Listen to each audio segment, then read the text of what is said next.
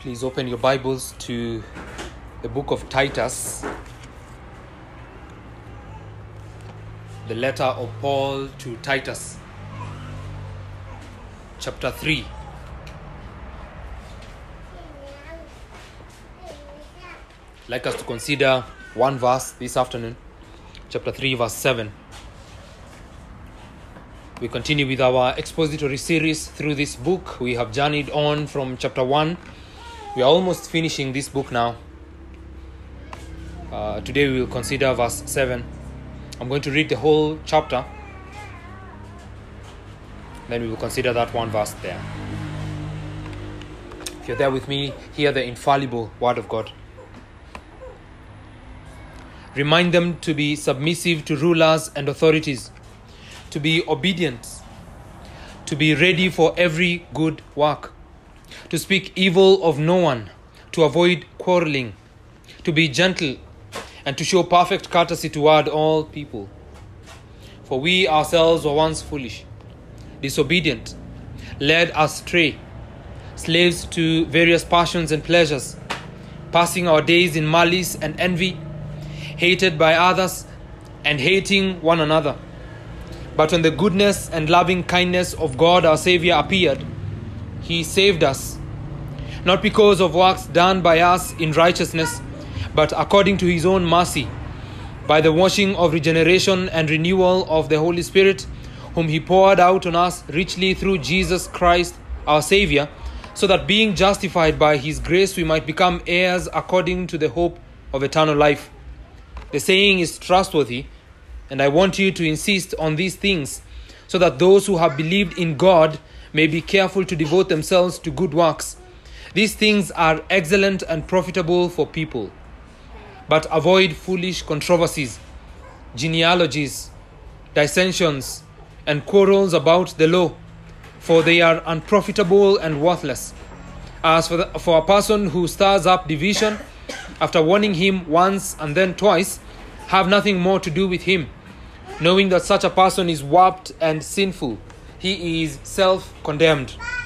When I send Artemas or Tychicus to you, do your best to come to me at Nicopolis, for I have decided to spend the winter there. Do your best to speed Zenas the lawyer and Apollos on their way. See that they lack nothing and let our people learn to devote themselves to good works so as to help cases of urgent need and not be unfruitful. All who are with me send greetings to you. Greet those who love us in the faith. Grace be with you all. That is God's word. I'm going to pray, then we will consider that one verse there. Our Heavenly Father,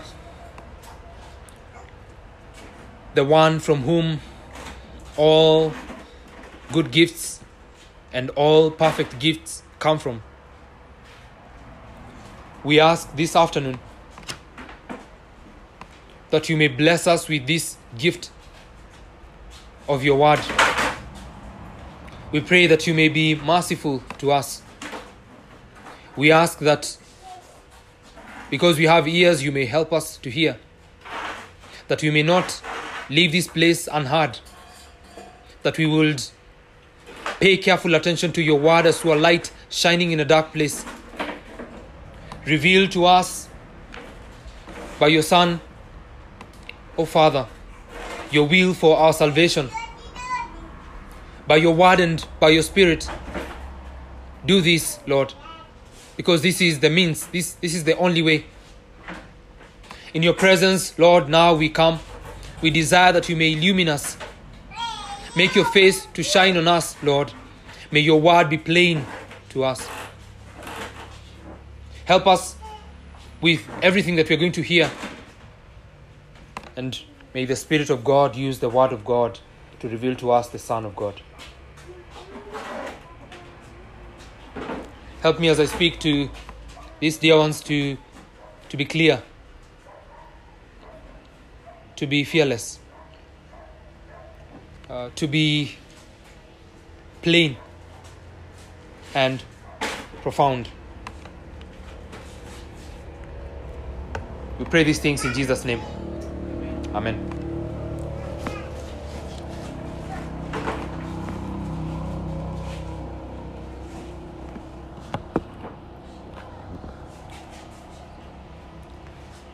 Children never choose where they will be born.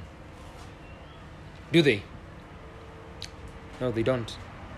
You for sure did not choose where you would be born,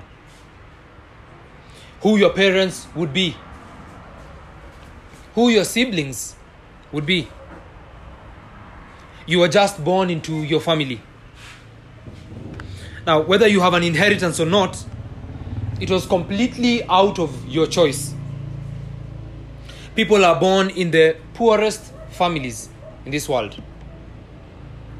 Others are born in palaces. Some are born and their parents die. Others are, are born and they and they live with their parents uh, until they until they see them die. Others are born into broken families. Now, you inherit what you get when you are born. And most people will never inherit anything. Only a few in this world become heirs to the throne. Only a few are born into presidents' families. The text that we'll be considering this afternoon grants that we are heirs. We are granted heirship, if you will. We have considered from verse 1 that uh, we are to we are to be faithful Christians. We are to be submissive to the rulers and authorities, living in the submi- in submission to to those that God has given authority. We are to be found doing good works. We have seen that we are to live at be at peace with, with, with men, with those who we li- whom we live with, to speak evil of no one, to avoid quarreling, to be gentle, to show perfect courtesy toward all people. In other words, to live lives that are godly, following our Lord faithfully. The apostle has shown us that we were dead in our trespasses, we were sinners. We were once foolish, disobedient, led astray, slaves to various passions and pleasures. We were passing our days in malice and envy, hated by others and hating one another, he says. And then he tells us, he has now told us that God saved us that it is God who saved us. He has displayed His goodness, His love, His kindness, His mercy, and He has saved us. He has saved us not because we are such good people. Eh? Verse 5 Not because of works done by us in righteousness. He says, He has saved us by His mercy, by the washing of regeneration, as we saw last week, renewing us, awakening us from our stupor, and renewing renewing our hearts, giving us that heart of uh, uh, uh, flesh, helping us to bear fruit, to be sanctified. He has done all this through His Son, the Lord Jesus Christ. Now, the text that we'll be considering helps us to see that we we we have an heirship. We are heirs of God. Now, the apostle has but what he has done is he has told us of our former state, and then he has told us of uh, the, the blessings that God grants, and he is now going to tell us why God has done what he has done and what it results in. So, what the apostle does here is not new in his epistles. He tells the saints that this is how you are. He begins by telling them how they were. He tells he tells them this is what God has done for you, and in you and then he tells them what they are awaiting for in the world to come. So he tells them how they were, what God has done for them and in them, and then he tells them this is now what you are waiting for in the world to come. Listen to what he tells the Thessalonians. 1 Thessalonians chapter 1 verse 8 to 10. For not only has the word of the Lord sounded forth in Macedonia and Achaia, but your faith in God has gone forth everywhere, so that we need not say anything. For they themselves report concerning us the kind of reception we had among you, and how you turned to God from idols, to serve the living and true God, and to wait for his Son from heaven, whom he raised from the dead, Jesus who delivers us from the wrath to come. And he's telling the, the Thessalonians that they were idolaters. That's what they were. They were following idols. And then what has God done? He has caused them to turn to Him, to serve the living and true God. And then, thirdly, they are now waiting for the return of the Son, the Son of God, to wait for His Son from heaven, whom God raised from the dead, because He is the one who delivers us from the wrath to come. Now, in in this letter that we are considering, he writes to to Titus. If you, if you look at me, look look with me at uh, Titus two, from verse eleven. For the grace of God has appeared, bringing salvation for all people, training us to renounce ungodliness and worldly passions, to live self controlled, upright, and godly lives in the present age, waiting for our blessed hope, the appearing of the glory of our great God and Savior Jesus Christ. You see what he's saying there? He's saying that um, what were we? We were ungodly, we were worldly, we lacked self control. But then the grace of God has appeared. This is what God has done for us and in us. He has given us His grace. And now we, we desire to live self controlled, upright, godly lives in this present age. And that's not, that's not the only thing. It's also that we are now waiting for our blessed hope, the appearing of the glory of our great God and Savior, Jesus Christ. This is exactly what he does in the passage before us, from verse 1 to verse 7. He tells us how we were, where we were, foolish and disobedient, uh, following our own passions. And then he tells us what God has done for us and in us. And then now in verse 7, he's going to tell us that now we are waiting for the blessed, that blessed hope. We have hope of eternal life, as he's going to say. So that he in verse 7, he's telling Titus that justification by grace grants heirship. Justification by grace grants heirship. And that's, that's what I've titled my sermon this afternoon. There are two things that I'd like for you to see from this verse. Two things. Number one, that justification is by God's grace. And number two, that justification by grace grants heirship. Two simple truths. Justification is by God's grace, and then justification by grace grants heirship. Let's consider those verses. Uh, sorry, those points from this verse. Number one, justification is by God's grace. Look with me at verse 7. The Bible says, So that being justified by his grace, you might become heirs according to the hope of eternal life. The apostle gives here two wonderful truths. And those truths are justification and grace. When we read that statement there, so that being justified by his grace, we should at least ask two questions. Number one, what is the meaning of justified? What does the word justified there mean? And number two, what is the meaning of grace? So you should ask those two questions. What is the meaning of justified? And what is the meaning of grace? If you know what those two things mean, if you understand what the apostle is speaking of there, by getting the meaning, then you you know what he's saying.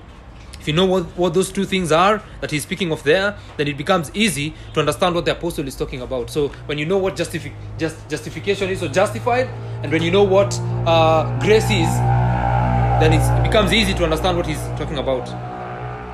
Now, let me say here that it is not surprising to come across many who profess faith in Christ, who say that they they know Jesus and they believe him, even, but are completely unaware of what it means to be justified. Just as we saw last week that you have many who have never heard the word regeneration and they go to church, you also have many who have been to church countless times who have never heard the word justification.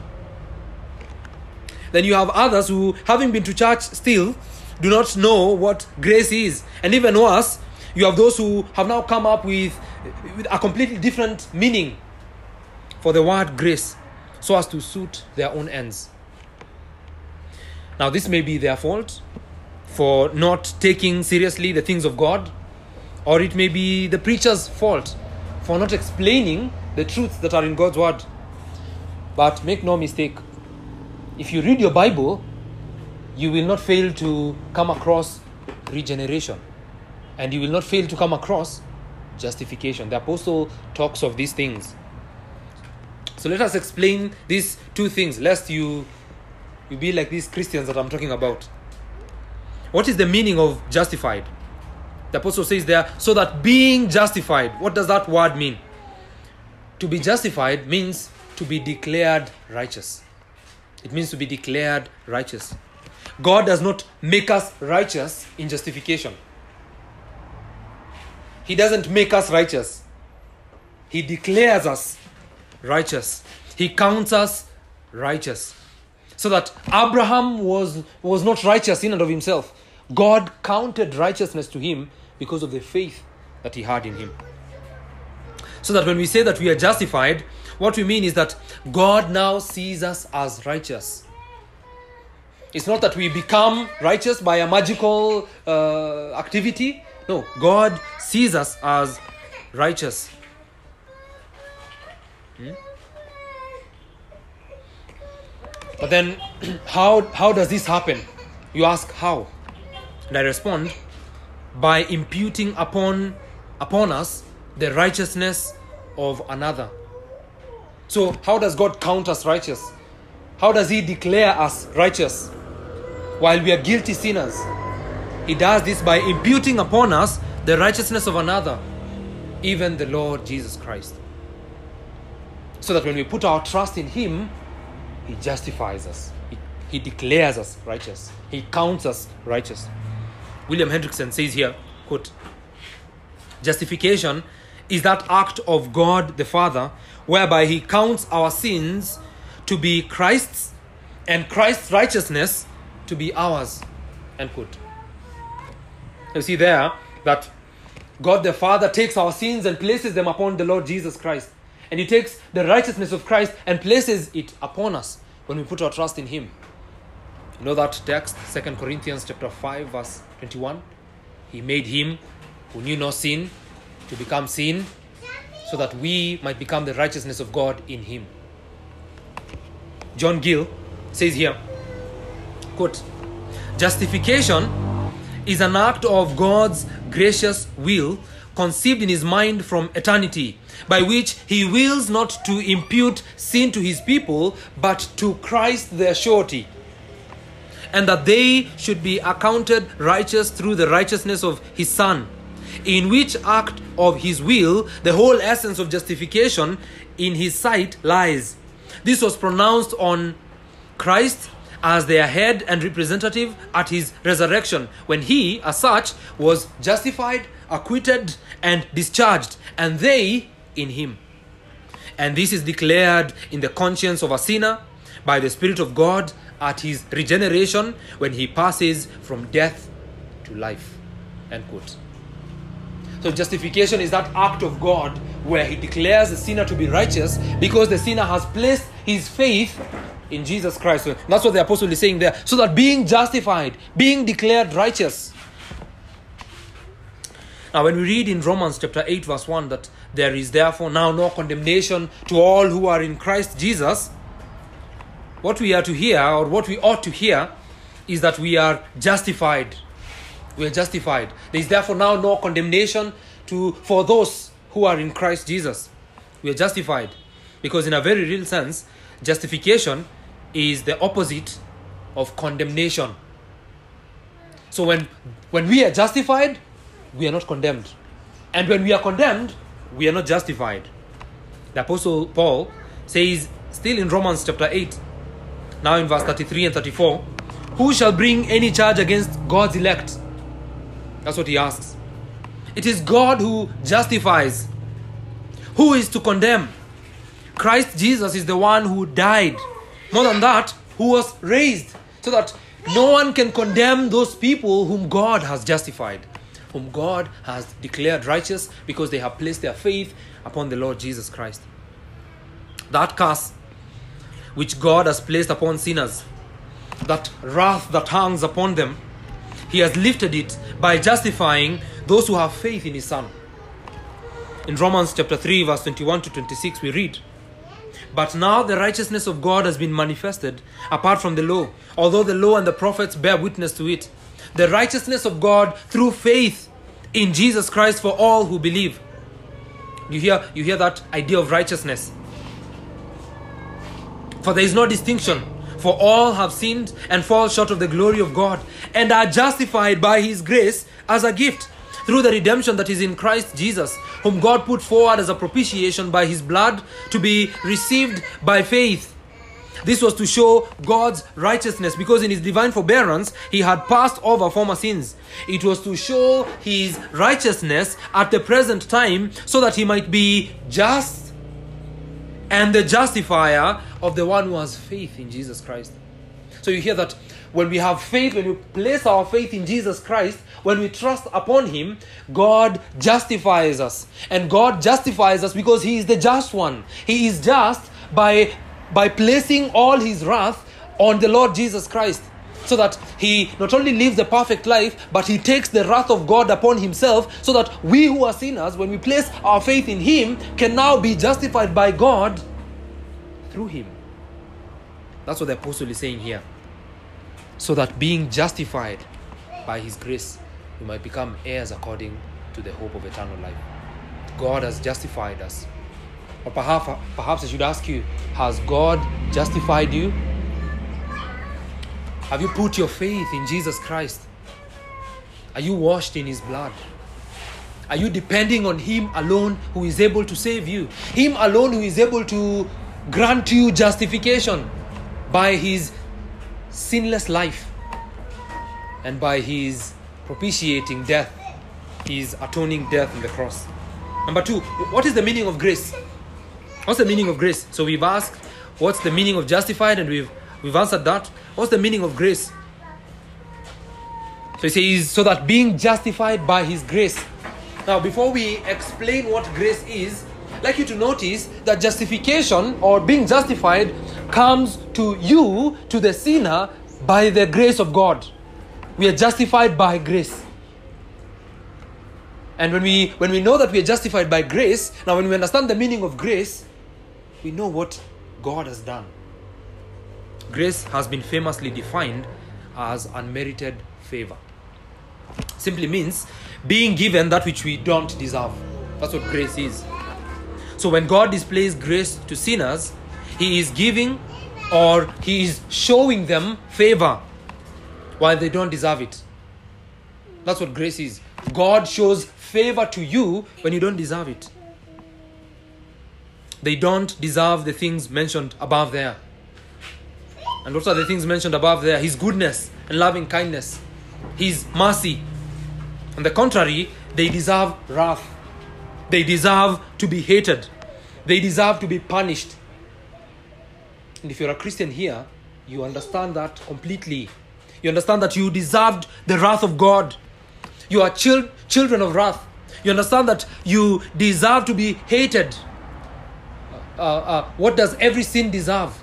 Every sin deserves God's wrath and curse, both in this life and that which is to come. That's what we deserve. If you're a Christian here, you, deserve, you, you, you understand that you deserved to be punished.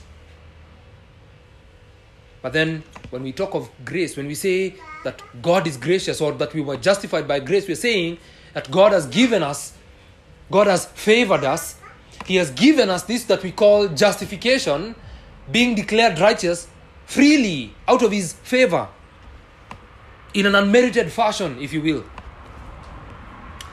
So, consequently, when God displays grace, what it means is that it is a gift. And the Bible calls it a gift. So then it is freely given. You can't earn it. When, we, when we're talking of grace, we're not talking of something that you can earn, something that you can do, something to receive. Therefore, the apostle saying that we have we have been justified by his grace, he say that he's saying that justification is not a thing that we work for. It's a thing that God grants freely out of his favor by his grace. Whatever God gives in his displaying grace to sinners is unmerited. They do not deserve it, they cannot earn it. That's what grace is. And then it, it, it also means that you are not in debt when God displays grace, when He gives you that which you do not deserve, it's, it's not like a loan. He's not lending you money. That you may give him back. When God displays his grace upon wretched sinners like you and I, he does not expect anything from us back. God's grace is free.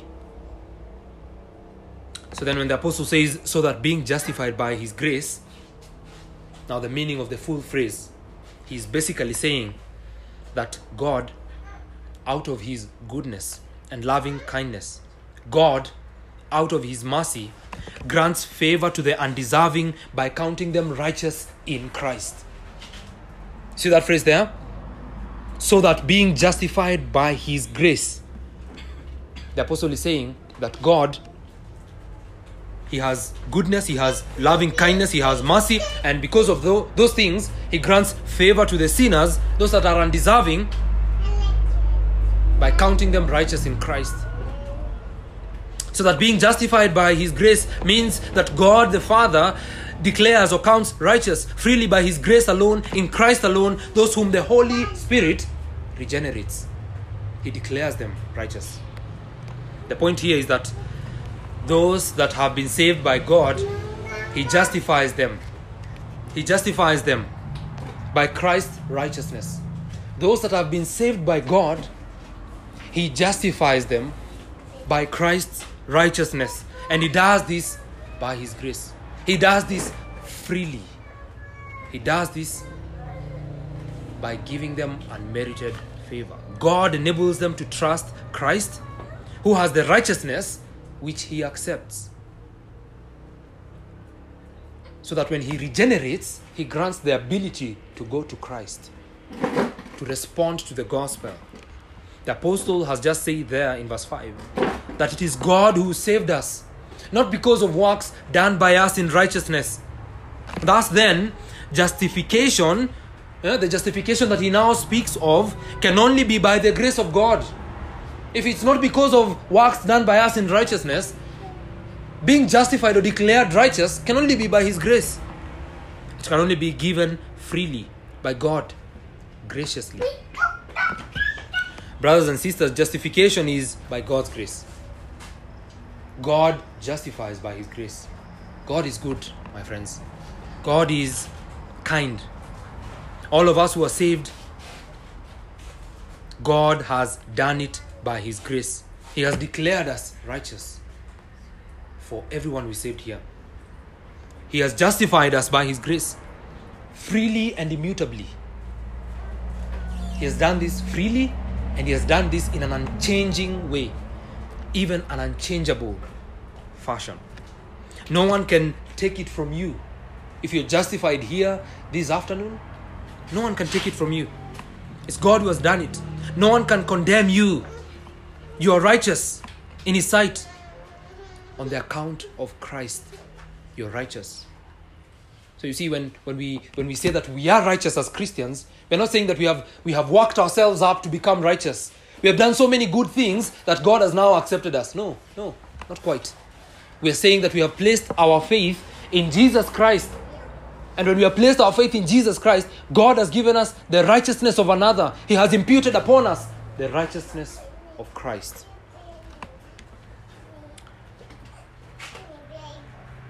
Listen to this. What then shall we say to, the, to, to these things? If God is for us, who can be against us? He who did not spare his own son, but gave him up for us all, how will he not also with him graciously give us all things? Who shall bring any charge against God's elect? It is God who justifies. Who is to condemn?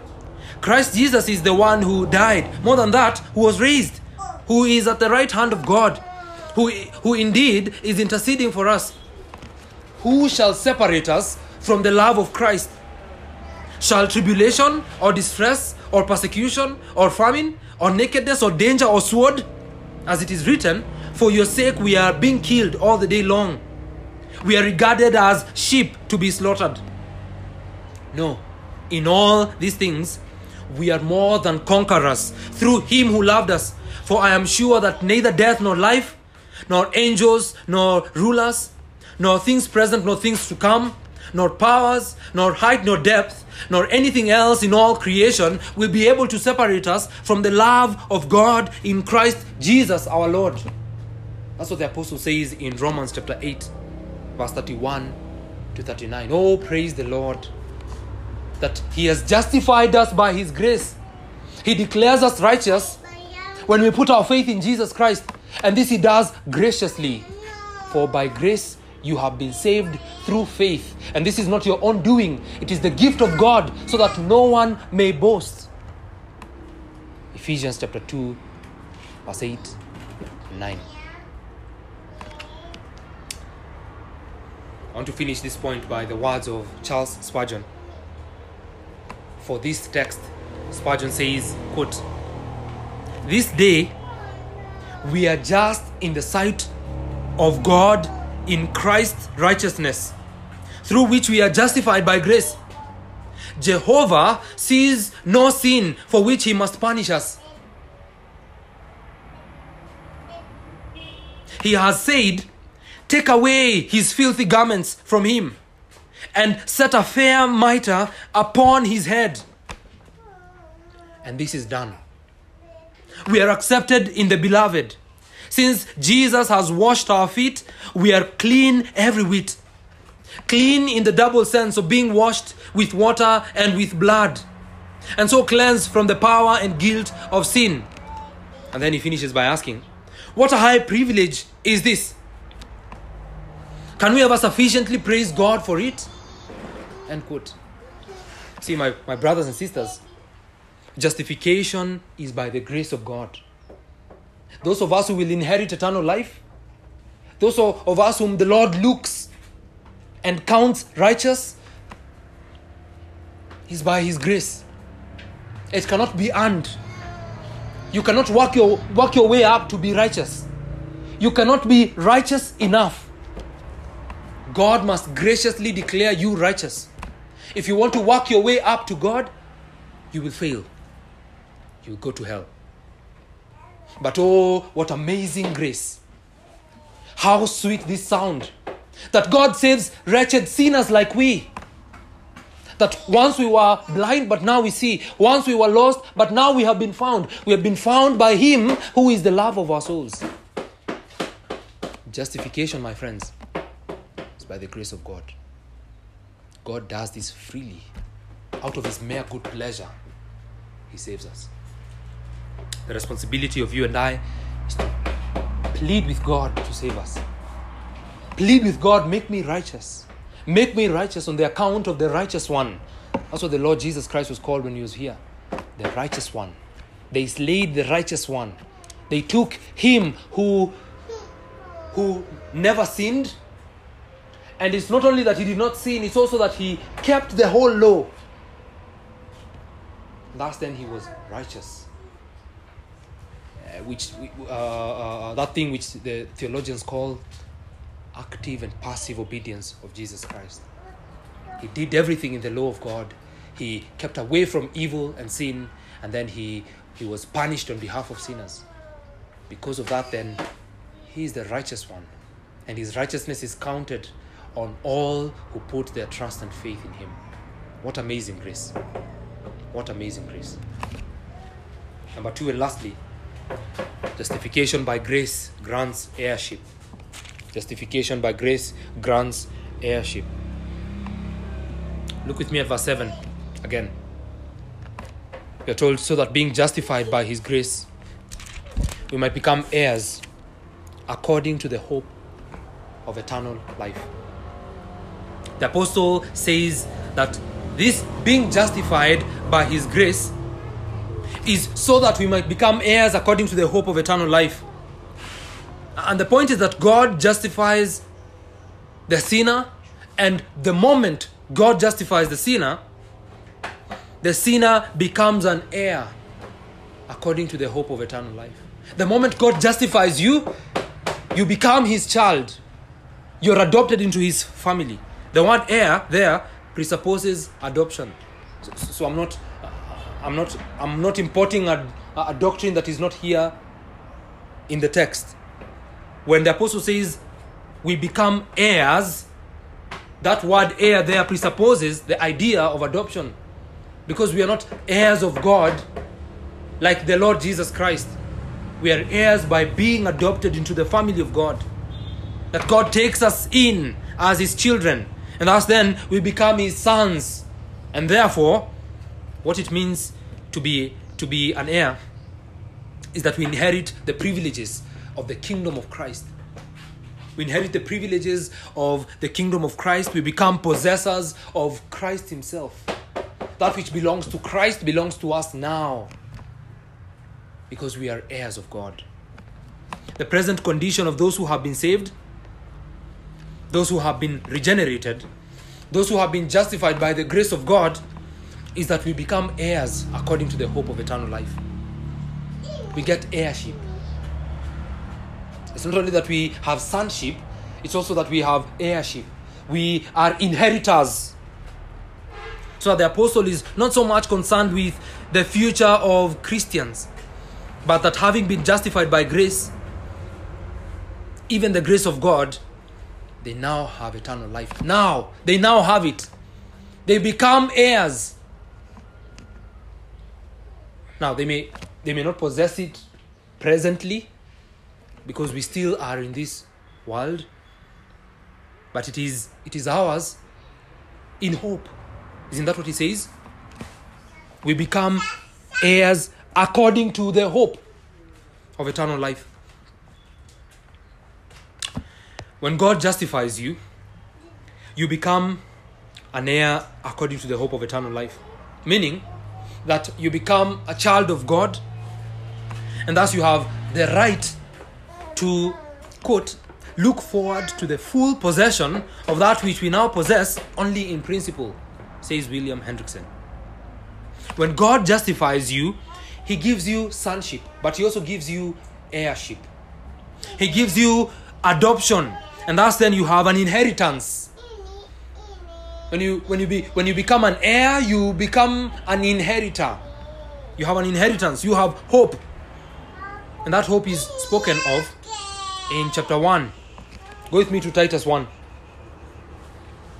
Paul, a servant of God and an apostle of Jesus Christ for the sake of the faith of God's elect and their knowledge of the truth which accords with godliness. Verse 2. In hope of eternal life, which God, who never lies, promised before the ages began. God has promised his people eternal life. He did this before the ages began, and now they can have full assurance. They can have hope that God is going to grant them eternal life. This inheritance is sure, it is granted, it is there. It is sure because God, the Holy Spirit, does not only regenerate, He also seals us. He's also the seal. He is the guarantee of our inheritance. Isn't that what Paul says in Ephesians chapter 1, verse 11 through to verse 14? That the Holy Spirit not only seals us, He is also the guarantee of our inheritance until we acquire possession of it to the praise of His glory. Dear saints, we will have eternal life because we already have it. We have it right now by the virtue of being in Jesus Christ. We are justified by the grace of God through Jesus Christ, our Savior. That which now is but hope will come to fruition. It is coming to fruition, my friends. And oh, what a joy it will be. What a joy it will be. Surely the things which God has prepared for His people have been seen by no eye, they have been heard by no ear. See, when the apostle says there that so that being justified by his grace we might become heirs according to the hope of eternal life, what he's saying is this those who are justified are justified by grace. And when they are justified by the grace of God, they become heirs. They become heirs, and this becoming heirs is real and sure because God places hope in their hearts. Hope according to eternal life. See there, my people, that we ourselves were once foolish, disobedient, led astray, slaves to various passions and pleasures, passing our days in malice and envy, hated by others and hating one another. And now the apostle says that we have been regenerated and justified by the grace of God so that we may become heirs according to the hope of eternal life. Who else could do this but God, my friends? Could you move yourself from hell to heaven? Could you move yourself from the domain of darkness into the kingdom of His beloved Son? Could you move yourself from death to life eternal? Could you? None of us could do this. No, not one. God does it all. God saves all his people. Jesus Christ is, is Jesus because he will save his people from their sins. He saves all of them. None of them will be snatched from his hand. Indeed, none of them will be snatched from the Father's hand. God does it all. Through the cross of our Lord and Savior Jesus Christ, regeneration is wrought in your heart. It's wrought in your heart, heart by the Holy Spirit, the Holy Spirit of God, through the goodness, through the loving kindness, through the mercies of God the Father. Praise be to God, my friends. Praise be to God for what He, he has done. Now, as I finish, I'd like you to notice um, that the order of salvation is given in the intricacies of this passage. Uh, notice there, lastly, as we, as we finish this section, that the order of salvation has been given in the the order of salvation is interwoven in this passage. We have seen that God the Father chooses a people for himself, God the Son dies for these people, and God the Holy Spirit regenerates and renews them, producing fruit in them. But then, the order of salvation is given in the fact that God, having chosen us, He saves us, He regenerates us by His Spirit, He justifies us by His grace, He sanctifies us, He renews us by His Spirit. He adopts us by having us as heirs and glorifies us because he has given his people hope for eternal life. So that in this passage alone, you have regeneration, you have justification, you have adoption, you have sanctification, and you have glorification. And that's the order of salvation. God, the Holy Spirit, regenerates all whom the Father has chosen for himself. Through the triune God, justification is wrought in the hearts of sinners. God the Father adopts us into his family. God the Holy Spirit um, um, sanctifies us. And then he will come back for us, granting us glorification. He will take us home. Praise God for his saving work, friends. Justification by grace that we are talking about here grants heirship. We are now heirs to the things of God, even the kingdom of Christ. Now, if there may be anyone here who is not a Christian, I'm calling you to submit to the Lord Jesus Christ. Just see the blessings that God has laid for us in His Word. That God freely gives righteousness. He declares sinners righteous on the account of His Son, whom He has already given. And Christ has come to this world. He has obeyed the whole law of God. He has kept away from sin, having been tempted like us. He never sinned. He has gone to the cross, taken the death of sinners. He has died upon the cross. He rose again on the third day. He ascended to his Father. He is reigning from heaven above, and all who come to him now are saved. And the Bible tells us that there is no other name under heaven given among men by which we may, we may be saved apart from the name of Jesus Christ. And if we put our trust in Jesus Christ, God grants us all these other blessings. Blessed be the God and Father of our Lord Jesus Christ, who has blessed us in Him with every spiritual blessing. He has given us regeneration. He has given us uh, uh, justification. He has given us adoption, sanctification, glorification, all of them in His Son by the power of His Holy Spirit.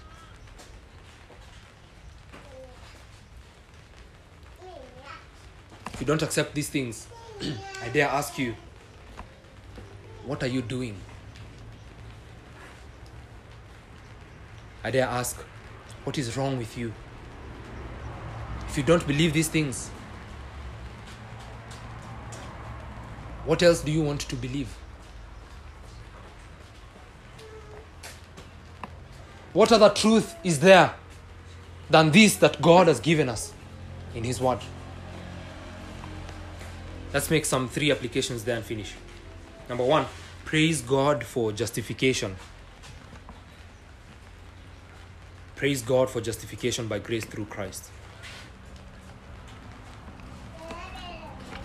Our hearts should burst out with praise unto God, the Almighty, the King of creation, Him who is our health and salvation.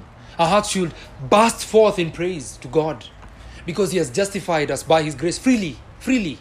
He declares those who have faith in Jesus righteous. Number two, there's no room for pride for all who are justified by God's grace. Is there any room for pride? Having seen that God the Holy Spirit is the one who regenerates, we are not saved by any goodness in us, we are not saved by anything that we do, we are not saved by keeping the law of God, keeping all the commandments. We are saved by the grace of God. We are saved by the regenerating work of the Holy Spirit. God saved us out of His goodness and loving kindness and mercy. Is there any room for pride? There is no room for pride for all who are justified by grace. So when you look at the authorities, the rulers, and those who are who are around us, we understand when the apostle says, remind them to be submissive to rulers and authorities, to be obedient, to be ready for every good work, because they have been saved by grace. God has shown his goodness upon them. When he says, Speak evil of no one, avoid quarreling, be gentle, show perfect courtesy toward all people, he's saying, You have been saved by grace. This is the least that you can do. There is no room for pride for all who are justified by God's grace. And then lastly, trust God that He will grant that eternal life that He has promised.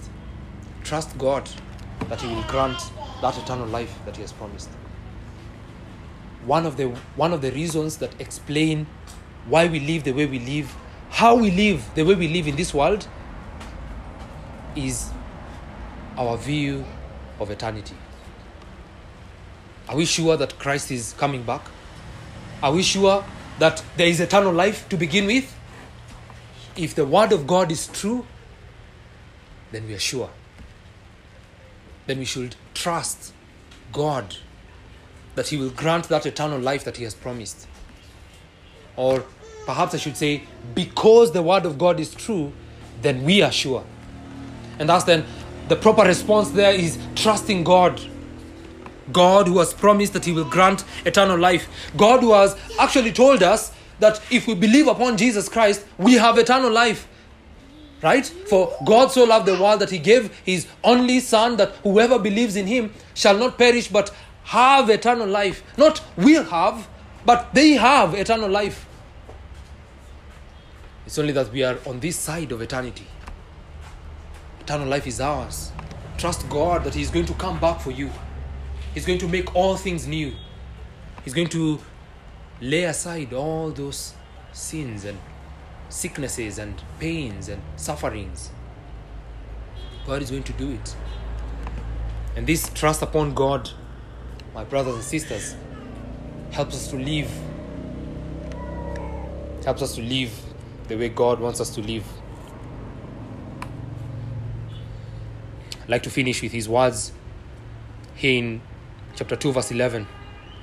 For the grace of God has appeared, bringing salvation for all people, training us to renounce ungodliness and worldly passions, and to live self controlled upright and godly lives in the present age, waiting for our blessed hope, the appearing of the glory of our great God and Savior Jesus Christ, who gave himself for us to redeem us from all lawlessness and to purify for himself a people for his own possession who are zealous for good works. Let's pray. We thank you, Father, that we get to be reminded that justification is by your grace, and the, and the justification by grace grants heirship. We become heirs of God. We are adopted into your family and we have an inheritance. We inherit eternal life. Lord, we thank you for you've blessed us with these things which angels long to look into. We pray that you may be merciful to implant them in our hearts, having given them to our minds. Please convert the knowledge that we get in our heads into heart knowledge. Help us. Help us to trust you for eternity. Help us to be kept from pride. And help us to be filled with praise, that our hearts would be overflowing with praise and thanksgivings because of what you have done for us, justifying us by your grace, granting us heirship according to the hope of eternal life. Please, Lord, bless these things to our hearts. Hear us, for we pray these things in Jesus' name. Amen.